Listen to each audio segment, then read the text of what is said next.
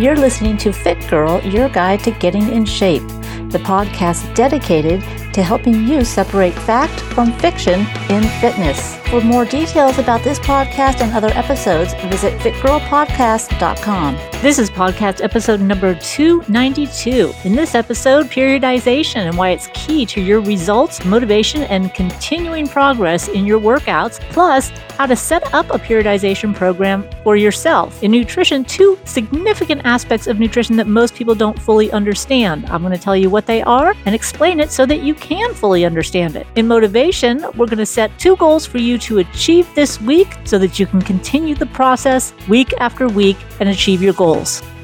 So, first, I just want to go through a couple of things I saw in the gym the other day. And one was somebody using the same amount of weight for biceps curls and the Romanian deadlift. Now, your legs are going to be a lot stronger than your biceps. So, if you're using the same weight for both those exercises, then you're definitely not challenging yourself on the leg exercise. So, make sure when you are in the gym that you're not using the same weight for a small body part that you would be using for a large one. So, for example, if you're doing bicep curls, you're probably not going to use that weight for squats. You might use it for lunges, but you're definitely not going to be using the same weight for deadlifts. So, keep that in mind because what we are finding is that the best results are going to come from when you challenge yourself. So, remember, if you're using a small body part, you're probably going to use a bigger weight for that larger body part. And again, that's where the one rep maximum calculator comes into play that's on the fitgirlpodcast.com site. You don't have to know what your one rep max is. You just have to know how much weight you can use for maybe eight or 10 or 12 repetitions and then plug that in and it'll tell you that one rep max. Now, that doesn't mean that you're going to go out and do one in your next workout. It just means you're going to take a percentage of that one rep max to figure out what the most appropriate weight for you is. And in the last episode, I believe we talked about that percentage being 75 or 85% of that one rep max. So that's why it's important to know that so that you can know if you're challenging yourself enough or not.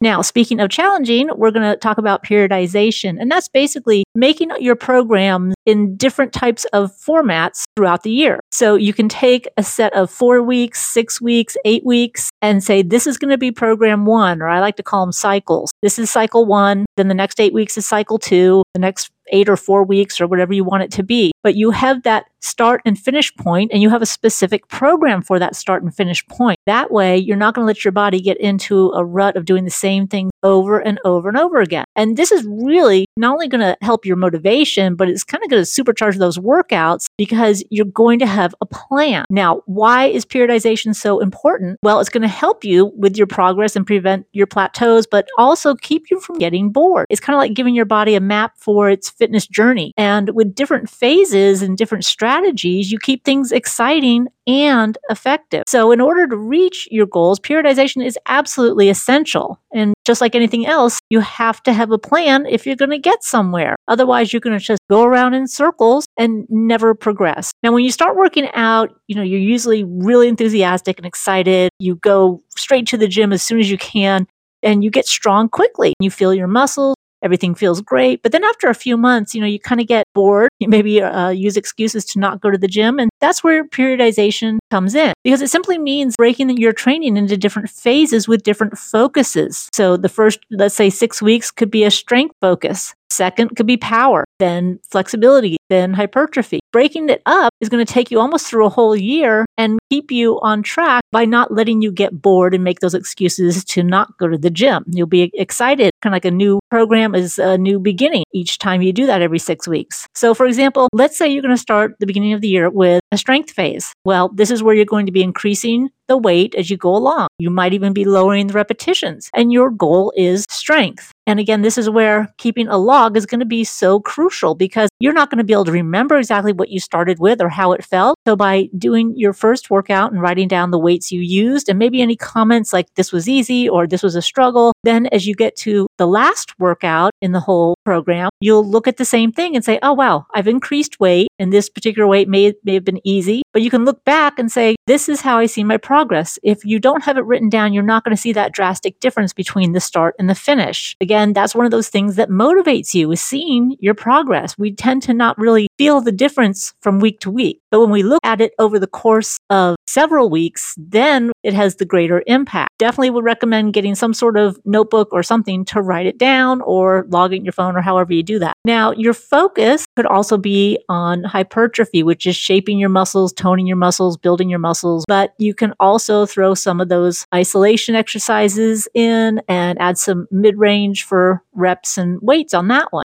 So again, you might have strength for six weeks, then hypertrophy for the next six weeks, and then maybe power for the next six weeks. Here's the great thing about it is that by changing things up, your body stays engaged and responsive. Plus, you reduce the risk of overuse injuries. Now, of course, you're going to help yourself avoid plateaus, which will help you see changes in your strength and in your shape and in your whole body composition. And one of the things that a lot of people get stuck in is using the same exercise over and over and over again. And that's when they end up with injuries, the overuse injuries, shoulders, knees, back. So by forcing yourself to change your program, you're going to help prevent that. And sometimes when you change a program, you have to do some things you don't want to do, but you also have to know that it's in your better interest. So kind of starting out the beginning of the year and making that whole program for the whole year, breaking the different times into six or eight week cycles, then you can kind of sit down and say, okay, this is what I'm going to plan for that. And then when you get to that time, let's say it's March and you're supposed to work on flexibility, you might be like, oh, I don't want to do that. But you realize, you know what? I need it. I know I need it. That's why I already scheduled it. I already figured it out. And you do it. So there's no questioning. There's no wondering what you're going to do for your next program. There's no missing a week or two because you didn't have any plan. You just jump into the next one and you keep moving forward. Now, the same is true for your home workout. You may have limited equipment and limited space, but it doesn't matter. It's just doing things consistently. And those periodization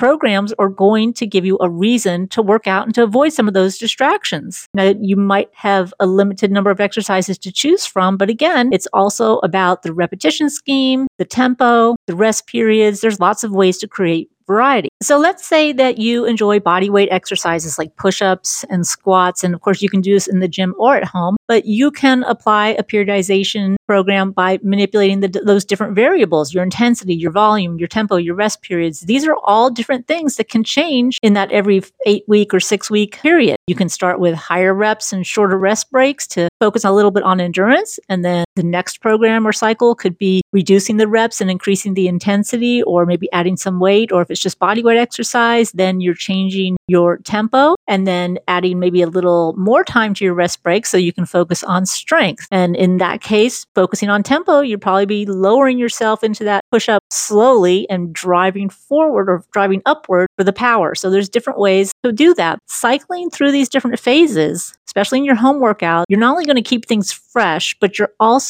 going to maximize your progress because everything is about how much can we get done in how little time and how efficient and effective can it be. If you already have having a plan for your workout, you're not going to get into a rut because you'll already know what to do next. And you also won't dilly dally around the gym or at home because you'll know, okay, here's what I have to do A, B, C, D. You do it, you're done. You want to stay and socialize? Go ahead. But you're not going to be distracted by socializing in between because you know you've got to get that plan done so that you can do better the next week and try to push yourself. Now, periodization really is your like your secret weapon for staying on track and getting better workouts in less time. When you look at professional athletes and they work with trainers, they have a plan. They only have a short period of time that they can focus on different things like strength or power. And that program is already determined and figured out for them so that they can get as much out of that time frame as possible. So that's why it's so important to have a plan. By taking just a few minutes of planning, you'll avoid monotony, you'll prevent plateaus, and you'll keep making consistent progress. Now, if you need help creating a periodization program, check out my fitness makeover site. There's a couple of free programs and there's also coaching available. Again, I'm updating and moving things around, so you'll see different things there. But the main thing is to take some time, probably take you maybe 15 or 20 minutes to just write out your own program. And you could probably put it together by listening to some of the old podcasts, because I know we've gone through a lot of this. And even the last video that I did in the last podcast, which talked about exactly how to make that program for strength that's going to change your body and your metabolism write it out for the next couple of programs. So that could be anywhere from the next three months, four months, half a year. Maybe you want to do the whole year and just know that, okay, I've got it set. I've got to do it. No questions. And try to include exercises that you don't normally do. And even some of those that you know are good for you, but you maybe don't like to do. Maybe you don't like to do reverse lunges, put them in a six week program. You can tell yourself, I know it's good for me. It's only six weeks. I can do this. And then you know you're going to feel that much better when you finish that program because you'll be done with them and you'll have done something that you know is right for you and is going to help your body, even though you didn't particularly care for that exercise. When it comes to nutrition, there's two significant aspects that a lot of people think they understand, but they really don't. And I find this because people talk to me all the time about what should they eat, how do they lose weight, all of these different things that they think they know because they start to answer their own questions thinking that they know the answers and they're usually completely wrong. The first one is variability. And what that means is that each person is different. I mean, we know that, but yet when it comes down to different things, we say, well, if she's doing that, that's what I need to do. And it's like, no, that's not necessarily what your body needs there isn't a one size fits all thing for dieting or for nutrition. And oftentimes people will ask me, what should I eat for this? Or what should I eat to lose weight? Or what should I eat to gain strength? And it is definitely going to be different for each person. There's a lot of parameters that I need to know in order to set somebody up on a good nutritional program for their goals besides just your genetics, there's your metabolism, your age, your gender, your amount of muscle mass compared to body fat. And that's going to change how many calories that you need. There's underlying health conditions. Sometimes people don't even realize they have high blood pressure or they're salt sensitive. Uh, there's so many different things that can be going on that are affecting why you may or may not be losing weight or may or may not be gaining muscle. There's no blanket answer. Yet most of the time people ask me, How do I lose weight? Oh, no, I know, I know, I know. I just cut my carbs. And it's like, No, you're wrong. Don't cut your carbs. You need the carbs. You just have to balance them with your proteins and your fibrous vegetables. So basically, just having a well rounded meal is going to do more for you in terms of weight loss and in terms of muscle gain. If you're trying to gain muscle solely, you're going to eat just more. And you'll probably have a little more fats in your diet, but you still need fats in your diet if you're trying to drop weight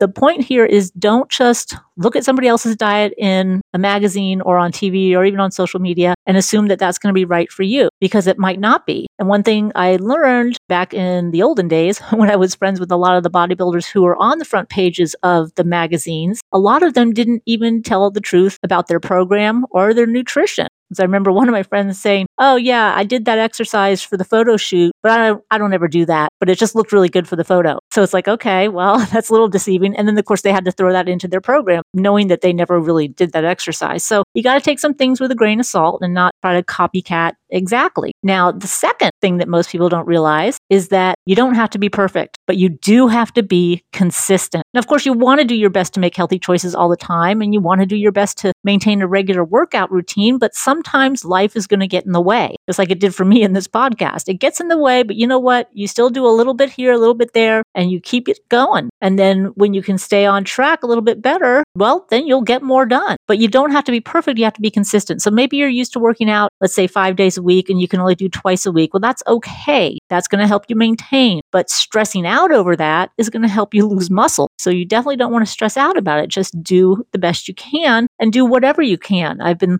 looking at a bunch of different studies that are also showing that it's the consistency, not how much you do, but the consistency in which you do it. So five minutes, five times a week may not seem like much, but that's actually still going to help you maintain, if not gain strength. And it's just taking maybe one exercise and doing it really slowly, focusing on the negative of that motion. And that's going to help you, believe it or not. So focusing on consistency more than trying to be perfect. The other thing that that follows is that we tend to be all or nothing. And if we're not perfect, we say, well, forget it. I'm going to blow the whole weekend and the diet starts Monday. Okay. Hands up. Everybody who has said the diet starts Monday. Yeah, my hands up too. So anyways, we wanted to think, okay, no, I screwed that up, but tomorrow's a new day. The next meal is a new day, even because you can always start over at any time after any meal or on any day. And sometimes we also beat ourselves up because maybe we slip on one little thing. Oh, I had two cookies. I shouldn't have had any. Well, that's not really the end of the world. Just go past it and say, yes, they were good. I enjoyed it and I'm back on track. So the other thing is don't stress your body and get that cortisol release, which is going to inhibit your fat loss and your muscle growth by stressing yourself out.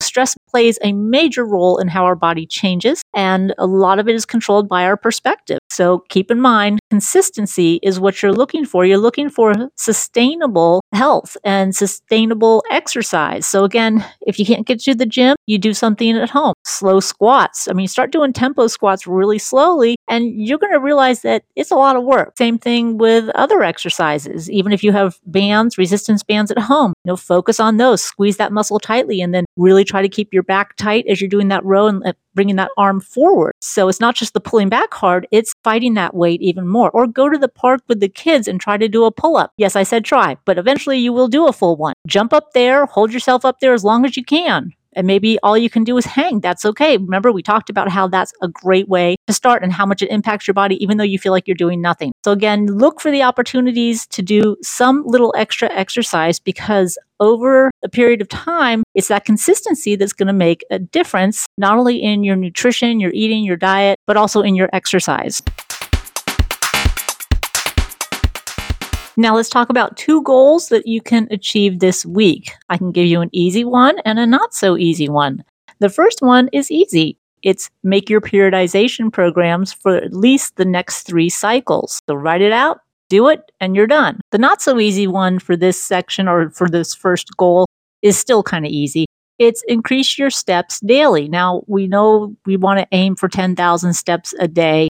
My problem tends to be that I don't usually have my Apple Watch or my phone on me at all time when I'm running around doing work around the house or whatever. The goal would be to see if you can increase the number of steps you normally take. So of course, that means using a smartphone app or you keeping your Apple Watch on all day. Also, going for more walks, maybe taking the stairs instead of taking an elevator, maybe walking or even just marching in place as you're doing a phone call or just walking around the house as you're talking to a friend on the phone. You could also schedule an appointment with a friend or family to go for a walk or hey, somebody else has a dog, Maybe you can walk that dog for them. It's kind of a win win. The main thing is to set some reminders for yourself, whether it's on a post it note around the house or whether it's an alarm that tells you get up, walk around, and just something to prompt you to move more often and throughout the day check it at the end of the day and see how you do with your steps. And you know what? If you don't get the 10,000, not a big deal. Tell yourself, I'm going to try to take a few more steps tomorrow. So maybe you get 7,000 today. Well, if you get 7,500 tomorrow, you're